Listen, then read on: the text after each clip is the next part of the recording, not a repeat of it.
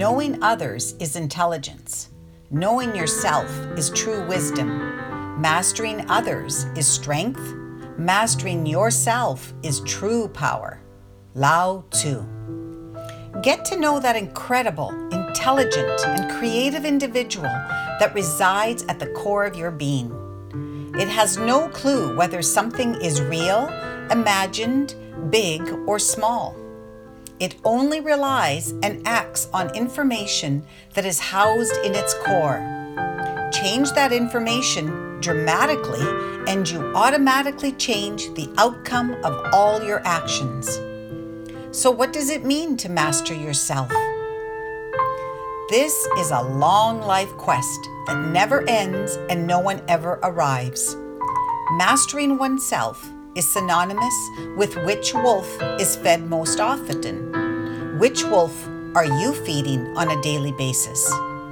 Is it the wolf of lack, limitation, despair, anger, resentment, etc.? Or is it the wolf of light, love, and possibility? The one that you feed on a daily basis is the one that wins and ultimately controls every single aspect of your thoughts, feelings, actions, and results. It's your life.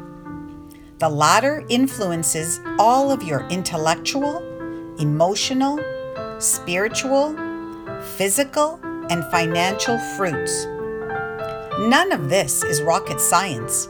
However, many beautiful people do not get it. Continuing to feed the wolf of lack, limitation, despair, anger, and resentment tears down your psychological house.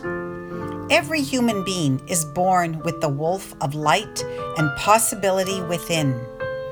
Every human life is precious beyond words. Every human being deserves inclusion, diversity, and respect, regardless of any societal descriptors. Now, we all understand that mastering oneself is a lifelong quest that never ends and no one ever arrives. No one. Mastering yourself is true power. Congratulations.